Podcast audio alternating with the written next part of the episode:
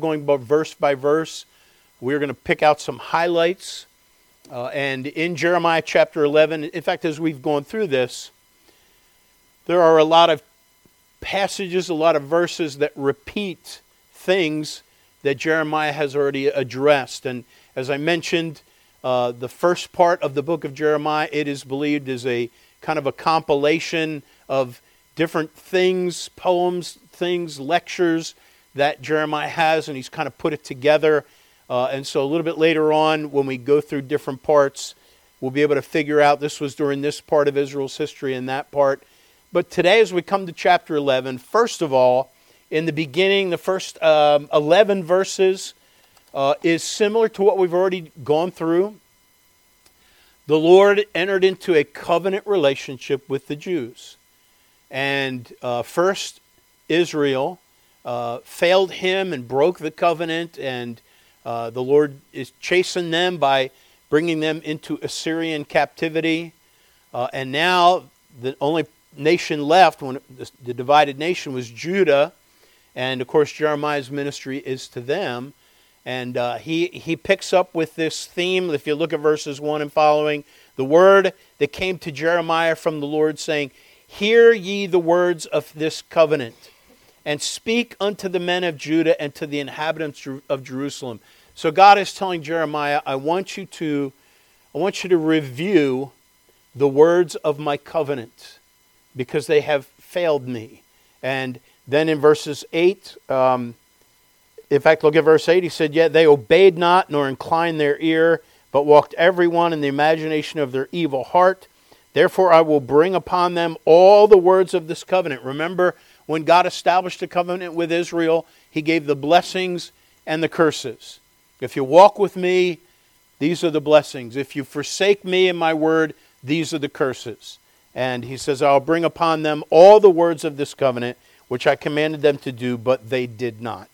So let's jump in. We're going to look at verse 9 and following because we find a theme. In fact, look at verse 9, an interesting statement from God.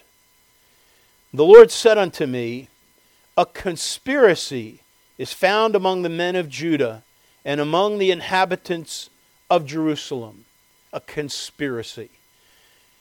As you know that we've talked, uh, we've talked about this before in Isaiah. Again, very similar, the prophet to the same people uh, that Isaiah, uh, through when he was ministering to King Ahaz at a, a different time, but the, the Jews, and he said, "Say not ye a confederacy, a confederacy." That's in Isaiah seven and eight. We may review some of that briefly because the rest of this chapter has to do, first of all, with God charging Israel and saying there's a conspiracy against me, and then sharing that there was a real conspiracy against Jeremiah from the people of his own village, from his own hometown, Anathoth. Uh, it's, written in there several times.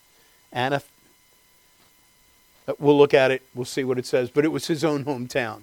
And we're going to see that there was a real conspiracy against Jeremiah when his own people were talking about killing him. Uh, you know, you, it, I did a message a little while back in this text called um, Don't Ignore the Messenger. And this, if I was going to title this, I'm not going to title it this, but I, I would title it, um, you know, Don't Shoot the Messenger. That's a saying that you use when somebody's just giving you a message. Uh, they're not the originator of the message. You don't want to take it out on the deliverer of the message, and that's exactly what's happening here. Jeremiah was just the messenger, just giving them God's message. Their problem was with God. And, and that's a common problem.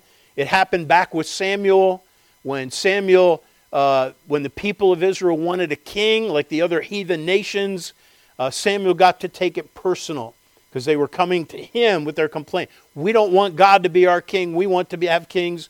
And God had to talk to Samuel and say, They've not rejected you they've rejected me.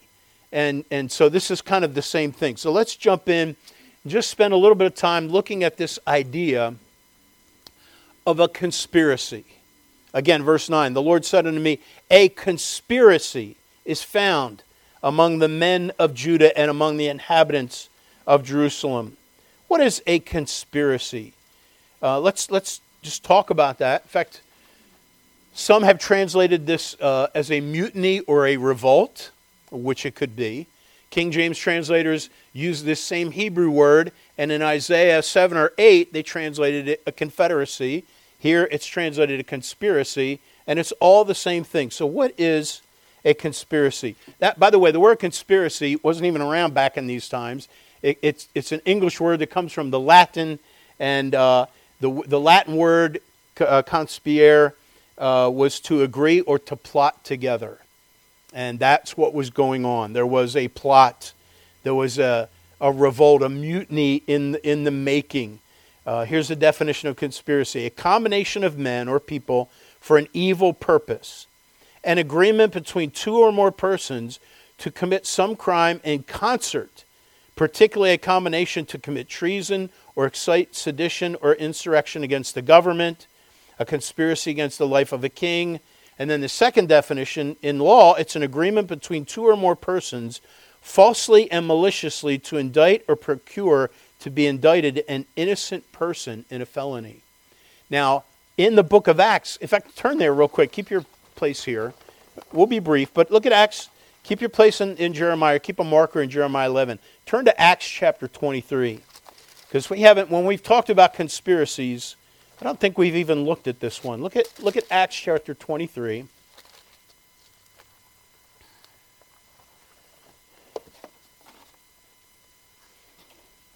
And beginning in verse 12, once I get there.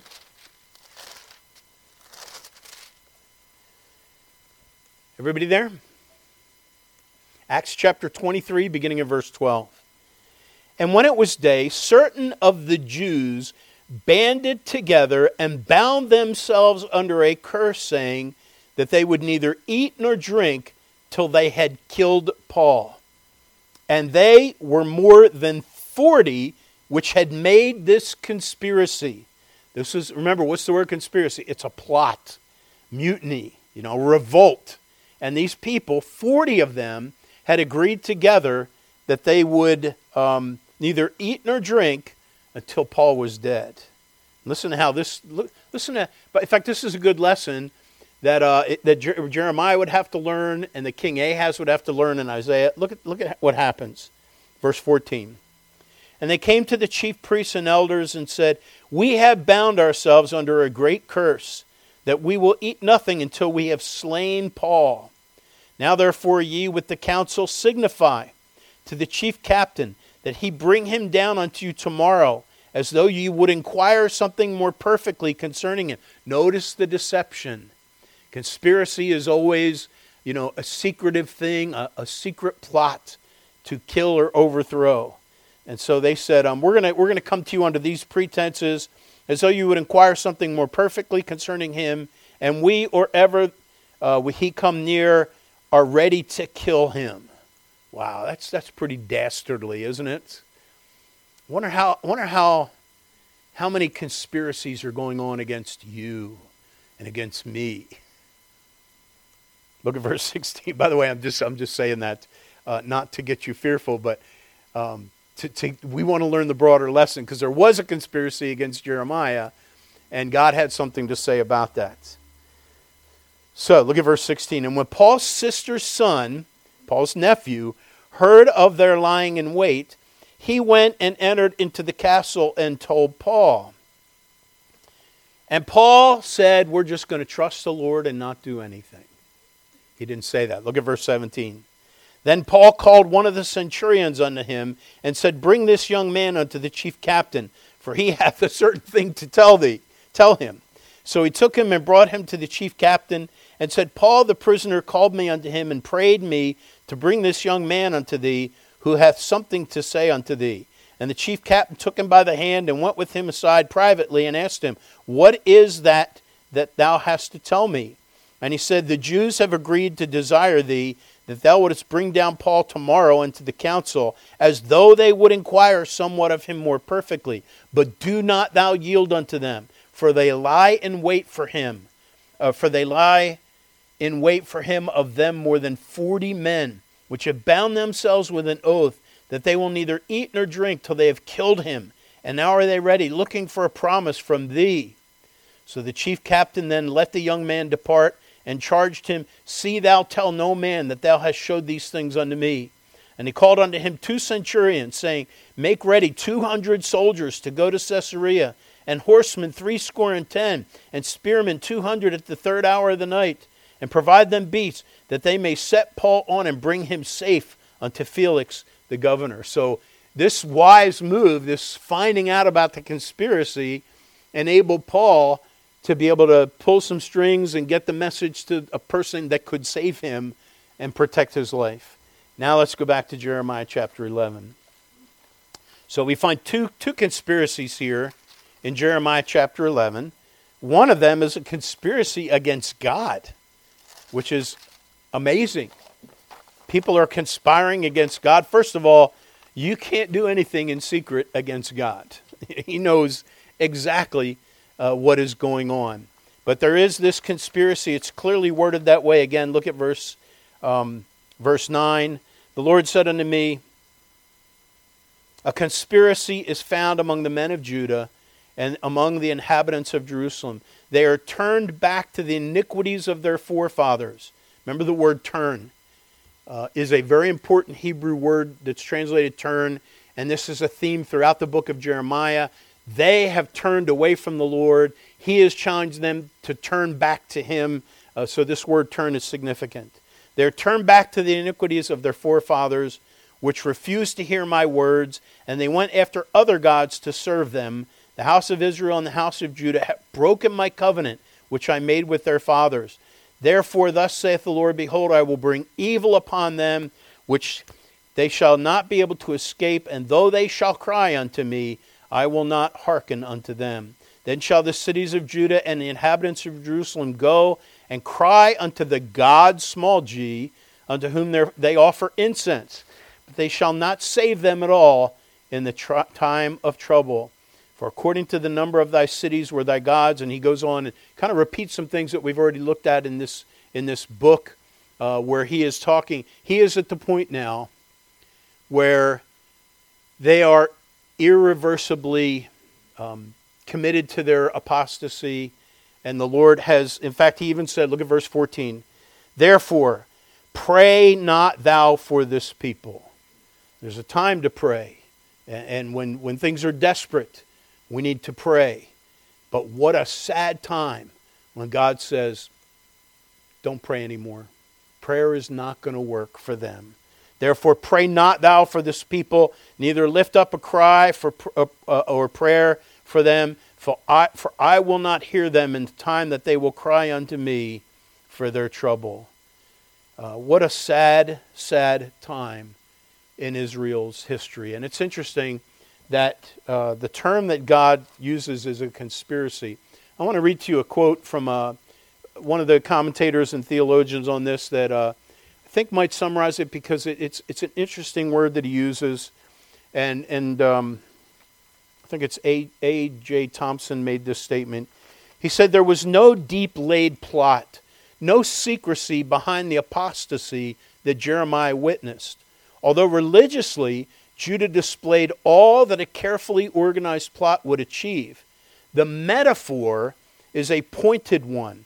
The net result of apostasy was the renunciation of God's lordship, Yahweh's lordship, and the nation's covenant obligations. So, in other words, there was a mutiny going on in that sense, in that the people were revolting against God, and it was a concerted effort.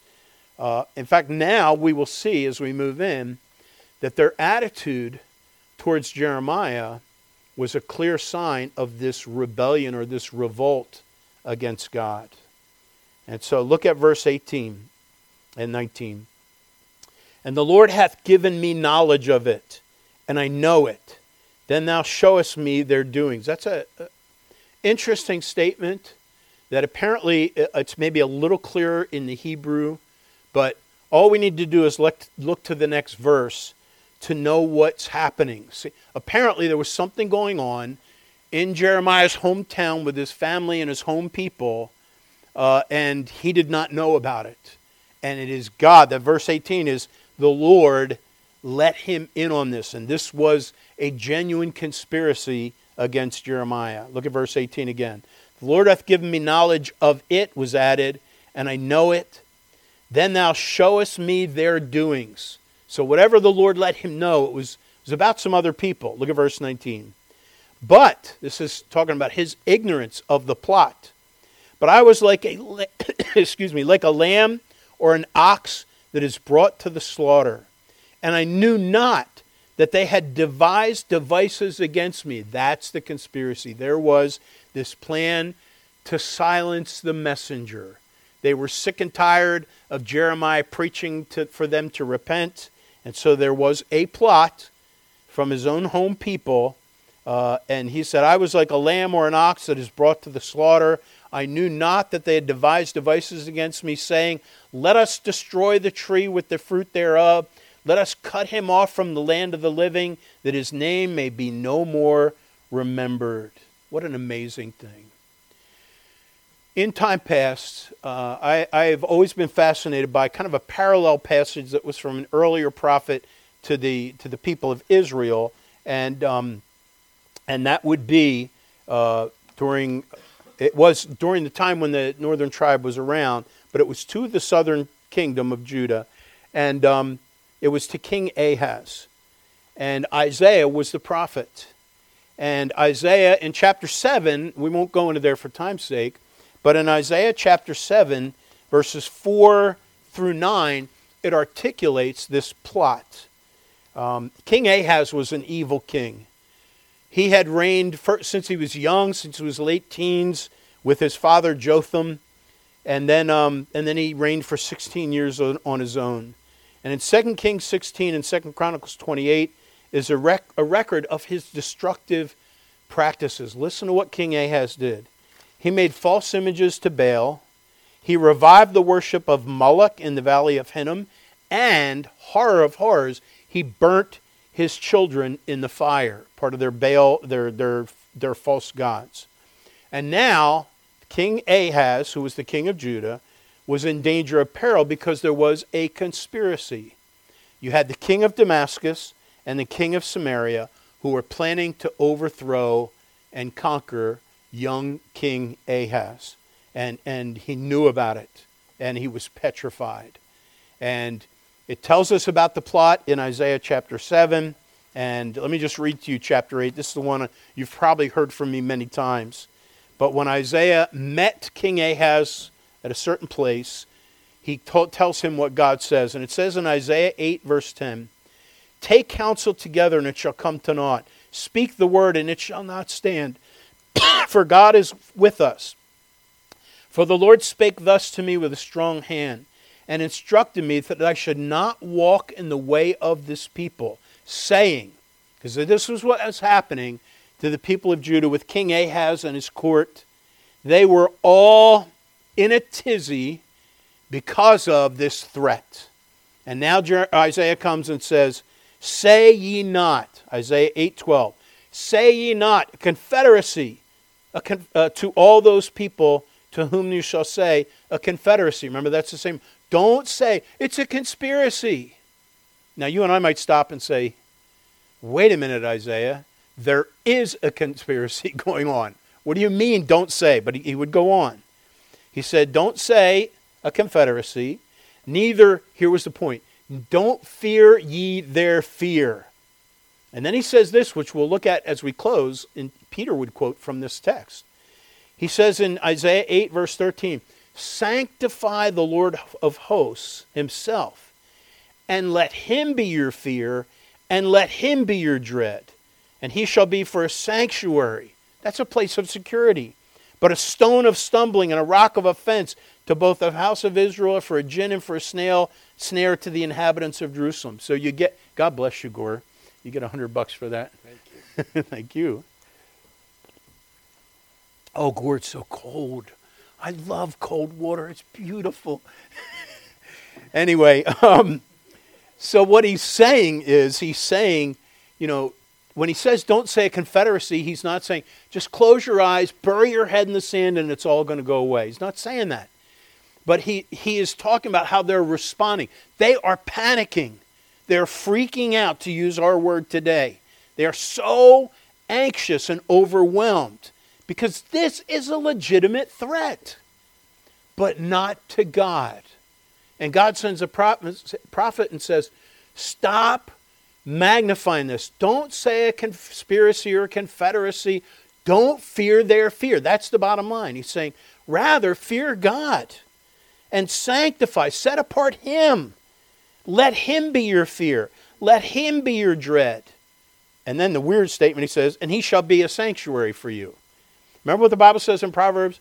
In the fear of the Lord is strong confidence, and his sh- children shall have a place of refuge.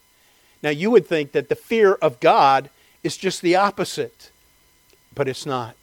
When you and I magnify God and make him the biggest thing, whether the threat, the biggest power, the biggest force in our life, then it puts everything into, into perspective. And the problem is, we are making God too small and human problems too big. And when that happens, that's when we panic and that's when we say, a conspiracy, and we get all freaked out about that. And so look at Jeremiah chapter 11 and verse 20. But, O Lord of hosts, here's Jeremiah doing this thing because he's now aware of this conspiracy against him from his own hometown people. And he says, uh, O Lord of hosts, that judgest righteously, that triest the reins of the heart, let me see thy vengeance of them, for unto thee have I revealed my cause. Therefore, thus saith the Lord uh, of the men of Anathoth, that was uh, Jeremiah's hometown, that seek thy life, saying, Prophesy not in the name of the Lord, that thou die not by our hands.